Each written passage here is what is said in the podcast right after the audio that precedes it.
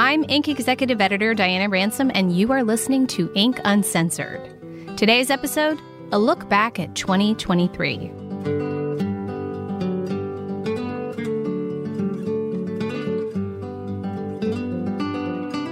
Another year is coming to a close, and man, what a year it was.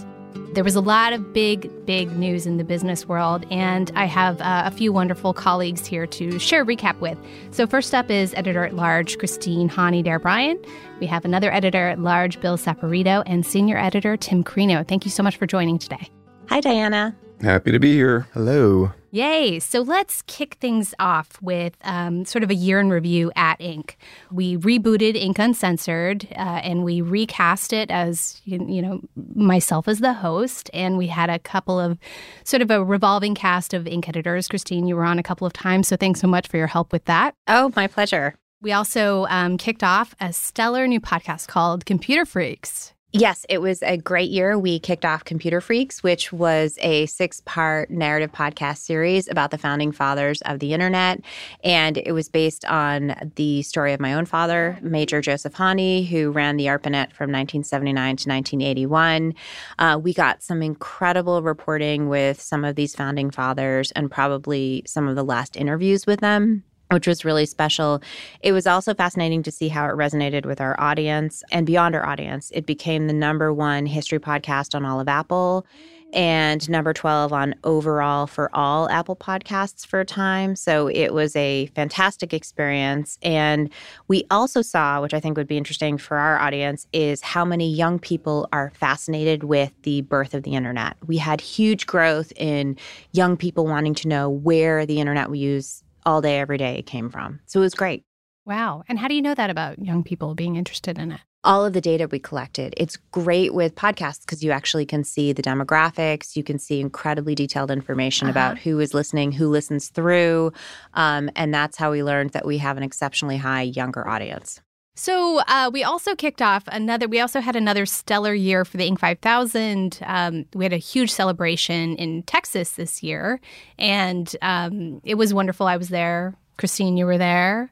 Bill, you were not there, but you were there in spirit. the number one company we talked to, um, you did the reporting on, right? Yes, this was CareBridge, and it was uh, founded by two people, Brad Smith and Bill Frist. Sounds familiar. He's a politician, right?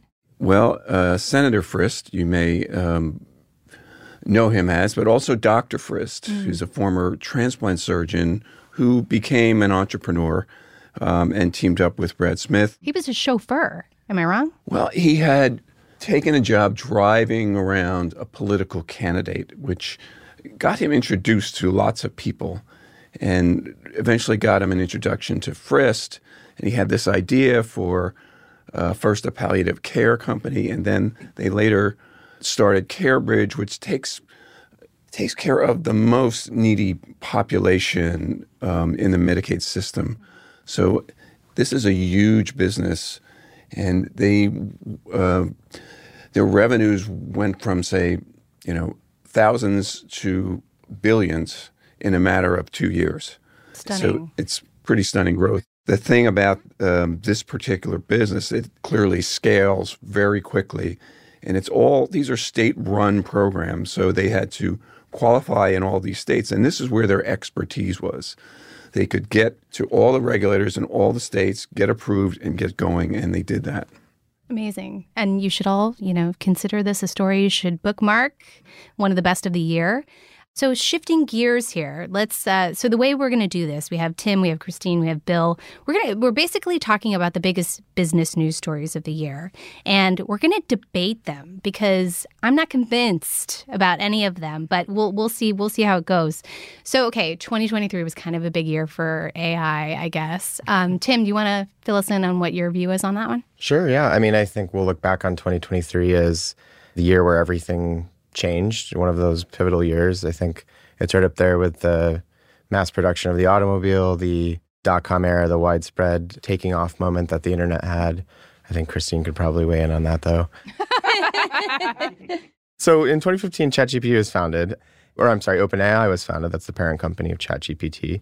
In tw- November 30th, 2022, OpenAI released ChatGPT, um, and promptly everyone uh, panicked basically. I'm pretty sure we panicked. we everyone panicked. We were like, okay, so journalism kind of out of a job, really, Yeah. right? yeah, it's something we had to think about, right? Uh-huh. Is um, in the recent news. I mean, you know, and, and BuzzFeed was basically laid off their staff and said, we're going to just produce AI journalism now. And, Yep. you know, it was going to be puppies and, and recipes. And that obviously sent shockwaves in our industry, but in other industries too. Well, you'll um, may be familiar with Sports Illustrated, which Uh, was right. once a famous um, sports magazine and now is a shadow of itself. But we're basically found out to be using AI to generate copy, and um, several people were fired as a result. So this is the a CEO, right? yes, this is a this is a big deal in our industry and many others. And for those who remember the SAG-AFTRA, you know, the writers and the actors strikes, uh,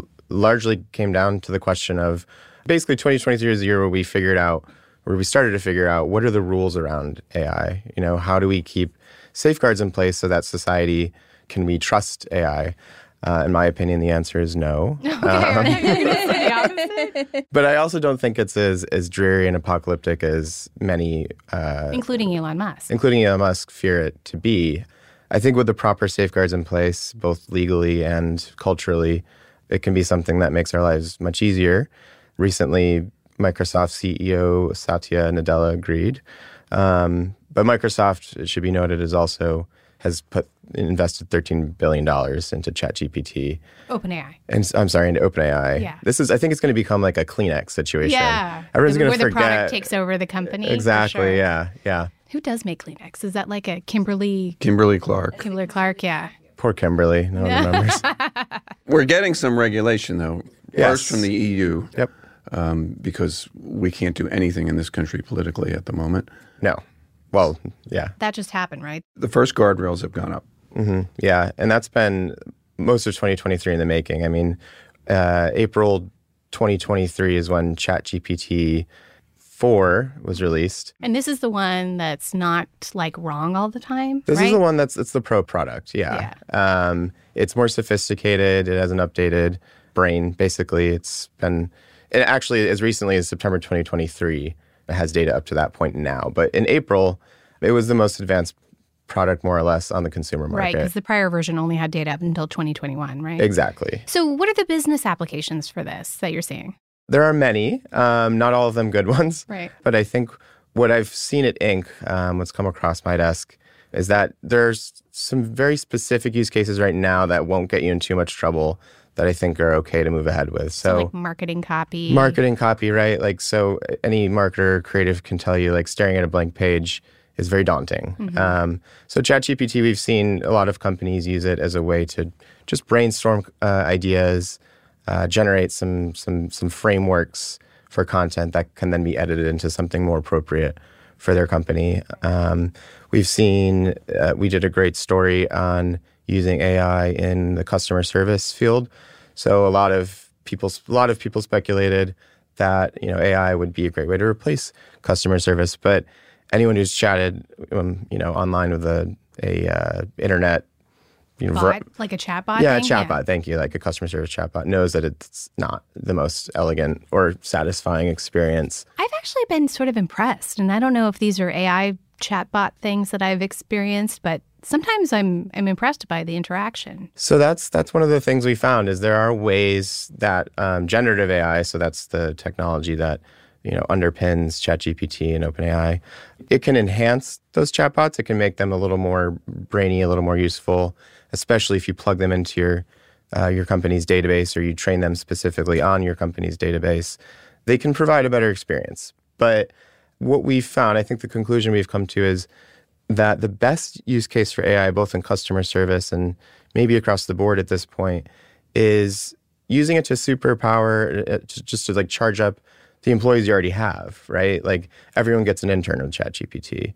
Um, you, You, get an intern. You get an You intern. get an intern. Everybody gets an intern. Check under your seats. You got an intern. right, the co-pilot idea. Yeah, the idea that, you know, as humans, like we have certain advantages that AI doesn't have. You know, we also share certain similarities. Apparently, ChatGPT started to get lazy. I did Um, see that. But if you think about it, it's like, you know, humans um, should spend their time doing more creative, more like abstract thinking, um, or just engaging with, you know, maybe the customer because that's that's a valuable human to human interaction.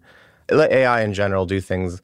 What a lot of customer service agents are doing is using generative AI tools to look up information in the background or handle more routine tasks, right? Like if it's just a simple matter of issuing a refund or a return, you know, generative AI can handle that. If your tea kettle spilled and injured someone, like that's something a human should handle.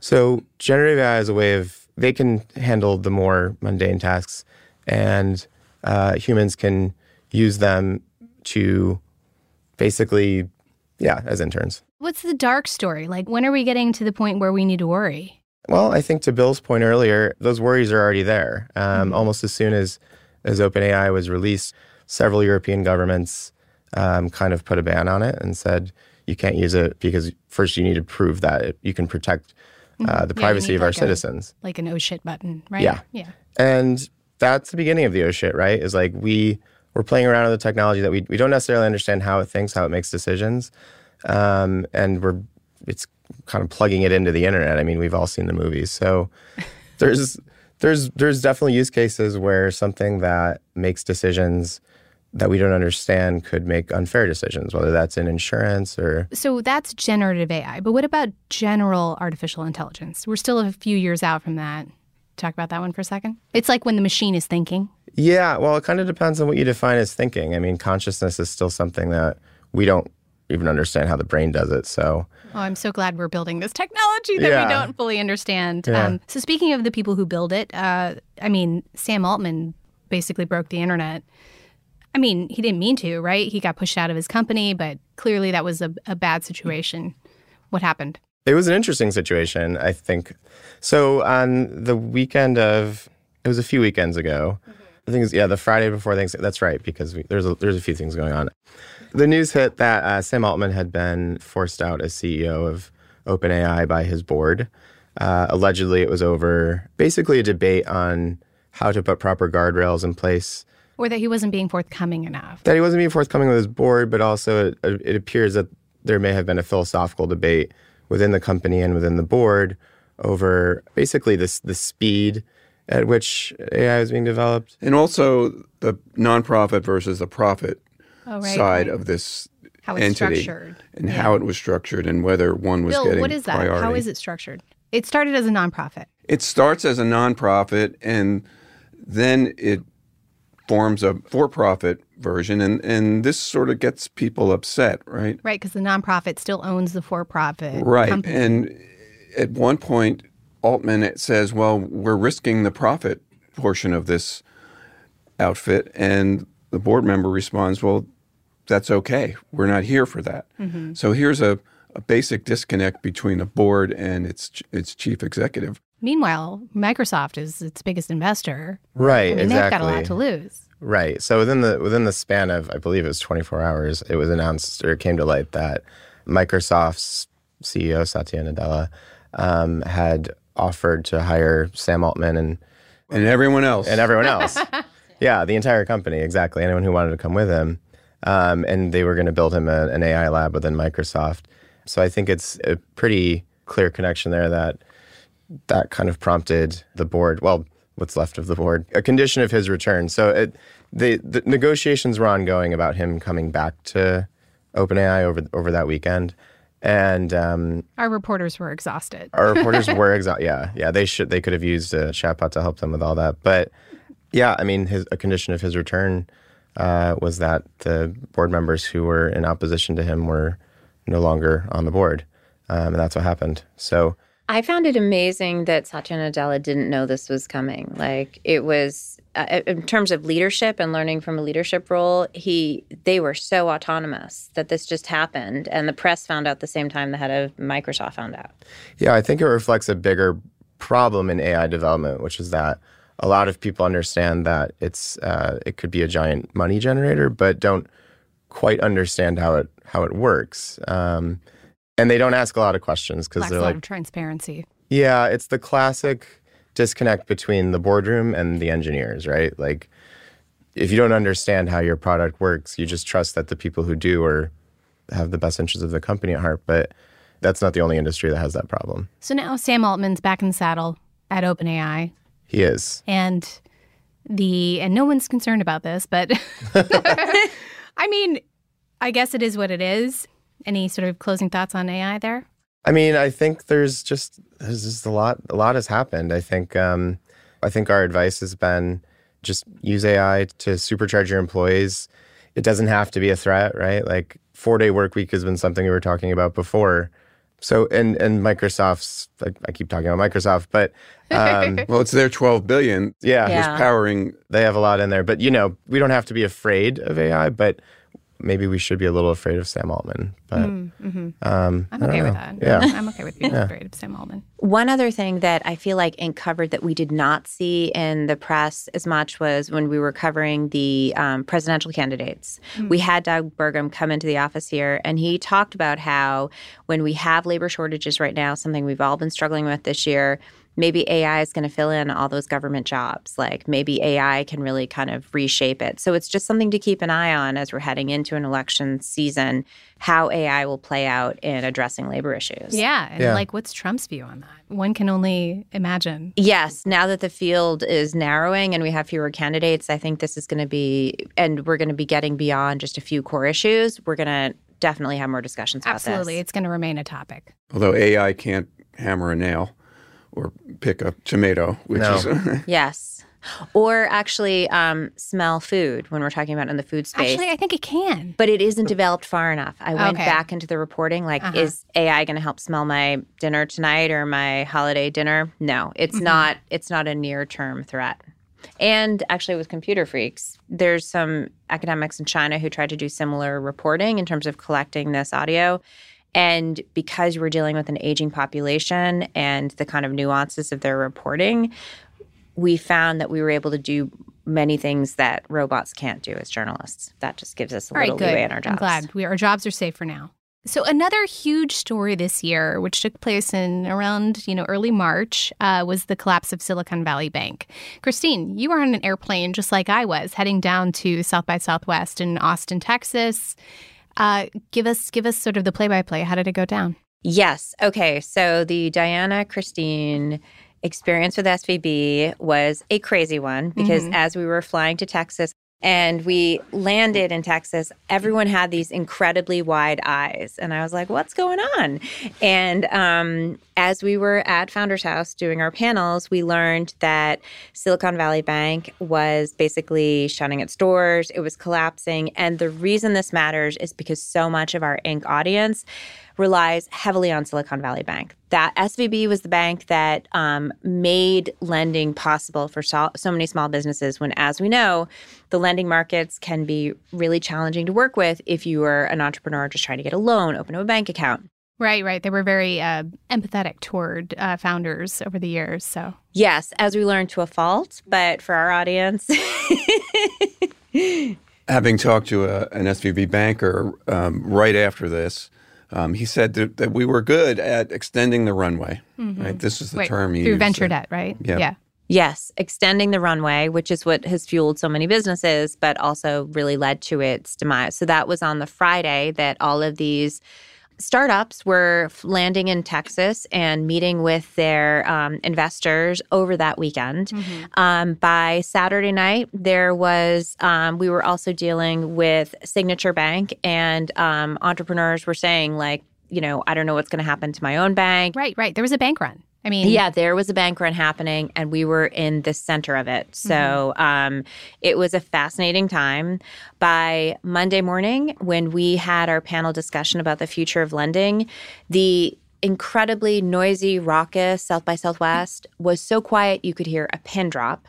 And when we had a panel discussion about the future of lending, the entire room was packed. I think people were lined up down the street trying to get in. And we had one venture capitalist tell us that um, that was on the 13th of March. She didn't know if I believe 40 of her companies would be able to make payroll on the 15th.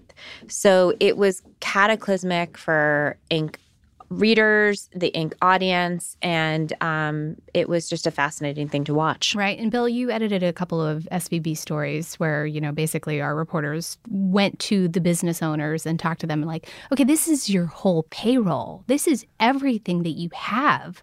What are you doing? Well, th- First of all, there was a rush to pull money out. I mean, everybody hit the exit button as quickly as they can. And this is what this is a logical thing to do in a bank run, by the way. Mm-hmm. The first people who get out, you know, are whole and the latecomers often are stuck.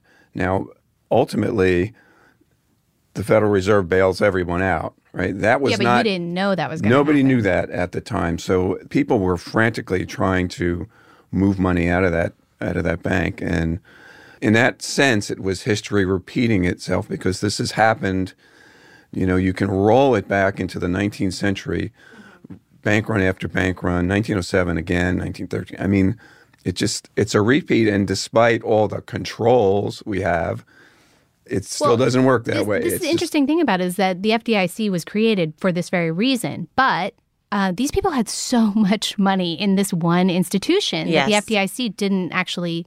It didn't matter if you have you know two hundred fifty thousand dollars in the bank and that's actually covered. They had millions. Well, because they had they did all their banking there, right? Right. So it it wasn't that you got a loan there or you were, you know, your your payroll is being run through there. They was, you know, soup to nuts was going through that bank. So that's what caught a lot of people. So when it when it went, you know, basically belly up, you know, everybody was figuring out, okay, so how do I move my money? Yes, okay, the FDIC came through, we or the Federal Reserve came through. We got we got we were made whole, and then what what did they learn from that? Like, what did they do next? Well, diversify number one, mm-hmm. but this is a unique bank in that situation. I mean, most most people don't bank that way, right? Most companies don't bank that way. They're They're more conservative, right? Of course, Yeah. which they ought to be.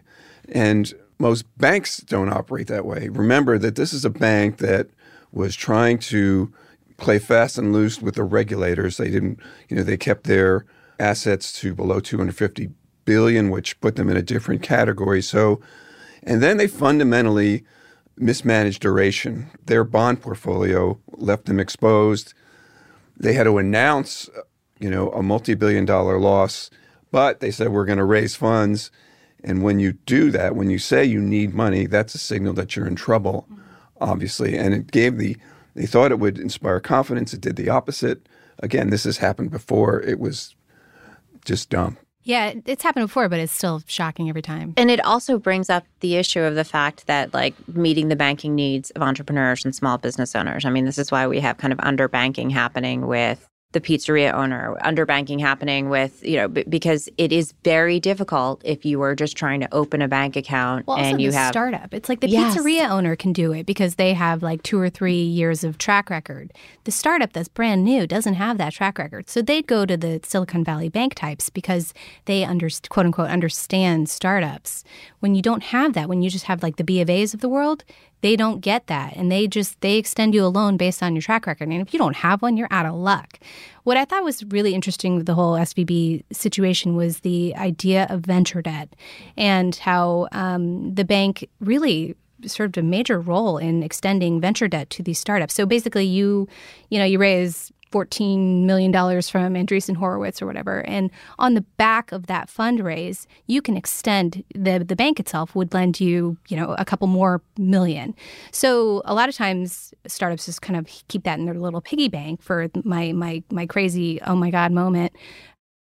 So they had they were able to sort of repay the venture debt and um, to make to basically transition to the new bank. But a lot of a lot of the startups or the companies that we we talked to were not able to be made whole with the venture debt situation. So they they might have had the money from Andreessen, but they didn't have the extension that they got from SVB. So it was actually pretty significant for our sort of ecosystem of startups. Yes, and for our ecosystem, it's still reverberating. It wasn't just a March story. I mean, heading into the holidays, I do know of companies that are, have been able to hold on till now, but they are in the process of filing for bankruptcy. This is something we've talked about your year end bankruptcy, all which is kind of coming out of March. And I feel like it's a story that's been forgotten compared to, and I'm going to compete with AI That's here. right. That's, that's what we're here Um, for. But it's a story, it's a lingering problem with the lending markets that we're still dealing with today for entrepreneurs. Amazing. Uh, well, speaking of money and entrepreneurs, crypto had a bit of a winter this year. The crypto winter went to crypto Arctic. Um, two big criminal cases this year with um, Sam Bankman Fried and uh, the failure of FTX, and then later, Binance's uh, founder uh, Changpeng Zhao, uh, CZ as he was known, pleads guilty to DOJ charges of basically being a, a cash laundromat and not following any banking rules. Which is funny because he's the one who called out SBF. Yeah, he is the one who basically told the world that the tokens that FTX had on his balance sheet were not worth anything. Mm. And he had held some of them too. Once he said he was selling them, then a run on FTX took place. So it's a, you know a, a different version of the bank run, but yeah. um, they were out of business and had everybody scrambling to find the eight billion dollars that they had borrowed from their customers. So let's step back for a second. How did the story come to you? Well, this is collateral damage, right? So, um, two years ago, a company called BlockFi was our fastest growing company on the Inc. 5000. Um, they were in decent shape. They hit crypto winter. The crypto one, one before this one. You know, they had modeled it out. They thought they were in good shape. It turns out that they had some bad collateral. They went looking for a loan, and guess who provided it? Sam Bankman Fried. Yeah. Then um, Fried, on the other hand, takes customer money from BlockFi as a loan, and this is what takes BlockFi down because they were given a statement saying, "Oh, FTX's balance sheet is in fine shape." It wasn't, so they are part of the collateral damage. Okay. So our number one fastest growing company of the year basically went belly up within right two when years. We were announcing yeah. that they were the fastest growing. Right. Incredible, and it's still reverberating, like the SVB situation. You know, it's still there's you know everyone is still looking for money, right? Trying to recover funds. And our subject, BlockFi, w- was never you know involved in a um, criminal way with with FTX. They basically become creditors who go out of business because of it. But this is the risk that it's a funny thing when you think about blockchain, which is the technology behind all this, it's called a trustless system. And it turns Meaning out you don't need to trust it, it's just you, ingrained. Because all the users make certain that all the deals are in view of everyone. But what you can't trust, it turns out, are some of the people operating within it. So this is a, this is an ironic year but it's also possibly the year where the regulators win. So CZ was trying to avoid the regulators, and it turns out you can't. Well, SBF also invited them, right? He was he was like, "Hey, yes, come yeah, come on in." Now, the real winner here is Coinbase, all right, which we um, which was a company of the year for Inc. about five years ago, and their view is that we want the regulators. We are going to tie up with them. We want them here. We want them to provide that guarantee to investors, customers. And their stock price shot up 50% in view of all this because they are the safety valve now. I was personally speaking with the CEO of Betterment at Collision that same year, there like earlier in the year when the news broke that FTX was basically caught and um, well caught in this sort of downward spiral. The company had just acquired a crypto company and I'm sitting there on stage with the CEO going like, "So that was a bad move." You know? I mean, we were still figuring it out and in the end it might end up being a good move. How are how are crypto companies these days? Like how are startups in the crypto space thinking? Well, it's the space is still active. I mean, blockchain is not going away. It's quite useful. Crypto is not going away. It's maybe quite useful. We don't really know yet. But would you rather hold Argentinian pesos or crypto? I mean, you might want to hold crypto, right? Well, especially Bitcoin, right? It's back, baby. Bitcoin, you know, cratered at 13,000 bucks. It was hit 45,000 recently, so it's real and, you know, you can get people to make all kinds of pie in the sky estimates as to where it's going, but it's rallied and and, and crypto is is here forever. Oh, really? Would you say that to Nouriel Roubini? I would. Yes. Okay. All right. On a lighter note, let's talk about Taylor Swift. Yay! Definitely. Yay. I mean, she stole the show. I mean, forget AI, forget Sam Altman. It was Taylor Swift's year, no? I mean, I know somebody who would agree with that statement. I, Tim? I think it was. I think it was a very good year for her. Okay. Um, it's been a very good. Uh, and she's 33. she's close to my age. I mean, she's look, she's worth a billion dollars. She is, if not the entrepreneur of the year, she's certainly one of the you know most powerful entrepreneurs of the year. I think as I think her strengths that we've definitely seen on display with the Eras tour um, is like she really knows how to control every means of production. She, aside from the Ticketmaster debacle, which I think we'll probably see. Sort see of out of her hands. sort of out of her hands because they do have, you know, it's come to light, they do have a monopoly to almost on um, ticket sales. Uh-huh. But from there, I mean, you know, she she did a direct deal straight to AMC of her, uh, you know, a, a movie version of her concert series, which made her a lot of money and AMC a lot of money. the interesting thing about that in my in my sort of reading of of her and her career so far was that she's sort of done a good job cutting out the middleman. And that was an example of her cutting out the middleman, right? Yeah, it was the latest in a long line of examples. I mean, she also, um, when her recording masters are basically like the original copy of a studio album, and that's oversimplifying, but but fine. for all intents and purposes. So um, her first few albums were with a company that was effectively sold to Scooter Braun, who's a Sort of her nemesis. Well, in a, in a way, yes. Be- it, it's, it's all very complicated because Because so- Kanye West made that like mean video about her and it wasn't true. And then Kim Kardashian made a sort of secretive recording about how they were in on it together. yeah. Sorry, I really don't know much about this. So you kind of bring up the point that I think is is key here, which is so when I say controls all the means of productions, like of production, she. So this was back in 2016, the whole Kanye thing. They've been in each other's orbit for more than a decade at this point. Um, famously, he kind of interrupted her acceptance speech at, at an award ceremony and the, sort of set off a bit of, of bad blood, you might say. In 2016, yes, there was this beef with Kanye, and he basically recorded a song that had some vulgar lyrics in it that he alleged that she agreed to. And there was a, an edit made by his, at the time, partner, Kim Kardashian, that made it seem as though she had agreed via phone call. Um, she did not.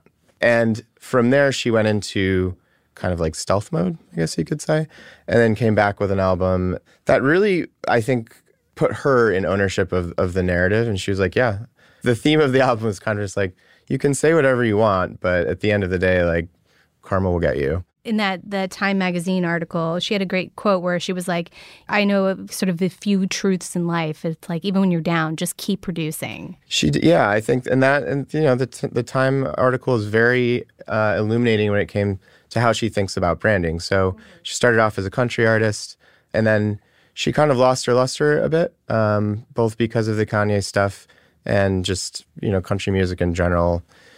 It didn't really work for her anymore, and as a result, she said that the studio that she was working with was looking to get rid of her, and so she said, and this is where I think there's a really great lesson for for businesses here. But she said it's harder to hit a moving target. She's like, so I kept changing myself. I kept trying to do different things, experimenting until, you know, I found some niches that I fit in. And But it's obviously worked out. I mean, remember when Dylan went electric and everybody hated it, or the folk people hated it? I don't remember when Bob Dylan went electric. Okay, back thank in the old days. I don't either, but i w- I'm aware of it. Well, as as someone who covers macroeconomics, what what impresses me about Taylor Swift is that she changed the GDP of Denmark. I think with with her tour, she actually made it wobble. yeah, she's she's actually the, it's called the Taylor effect. She um she boosts the local economies of of all of the the locales where she where she performs for the right, Eras and tour. that's what we've sort of covered. I think you know we've covered the business boost these folks got from you know just like the glitter, like the glam Yeah. clothing that people wear when they actually attend her events. Yeah, she drove up sales 500% at a craft store because all of her uh, her fans are wearing were making friendship bracelets to go. Oh yeah, yeah. People blew through their inventory. I mean, and I also love that we are looking at an industry, the music industry, that's gone through radical transformation. It feel, felt like it was almost like eradicated that, you know, you can't make any money in music. And she's defied that. Yes. She's defied those odds. And she's shown that with the right product and, re, you know, rebranding and reinvention, you can still thrive in these industries. The other thing that I think we have forgotten about because it happened s- several years ago is she changed the way the streaming industry works. I mean, she wrote an open letter to Apple, basically saying that artists needed to have more control of of their music and they needed to see, receive profits from it, and that basically the deal wasn't fair. She changed the streaming business model. So I think she's a great example of someone who really understands how to control a narrative. Yeah. She's also wonderful at being underestimated. Um, I have a good friend at another business publication who has been covering Taylor Swift for years and years because none of her editors thought that Taylor Swift was worth covering mm-hmm. until now. And so she's gone to all the because there was a complete underestimation of Taylor Swift, which I think is such a gift and skill of being an entrepreneur to be underestimated. Yeah, being the underdog is a classic entrepreneurial skill. Certainly worked for her. Okay, well, thank you so much for being here. This has been such a delight to go over these biggest business news stories with you. Thanks for recapping 2023 with me. We have to pick a winner. Oh, wait, do we? No. Oh.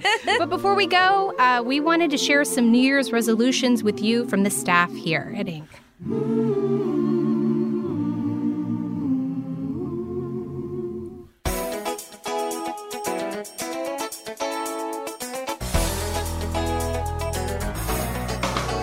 My New Year's resolution is to get through my candle collection without buying more candles. New year, new me.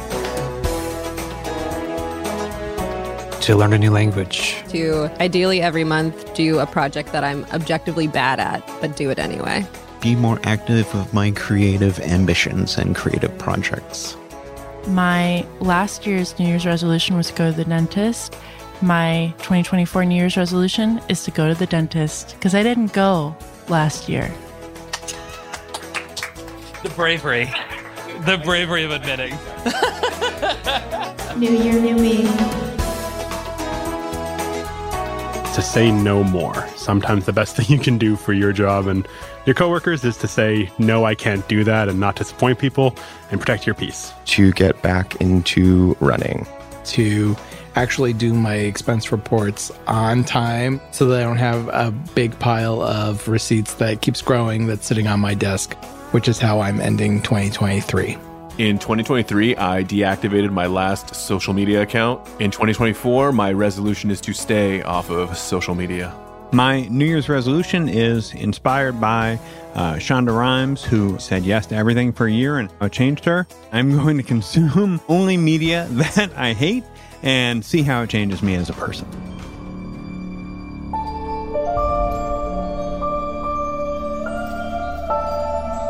And my New Year's resolution is to murder a podcast producer. Oh God. oh God. Oh God. To try and be outside within the first 30 minutes of waking up and actually seeing the sunshine. That's a terrific resolution. Thank you. New year, new me. To stop texting my ex situationship when I'm sad because 2024 is a year of growth to finally finish my book. I keep saying this is gonna be the year, but this time I want it to be true. To like finally nail fermenting water kefir and heal my gut. This is a great. Please do applause.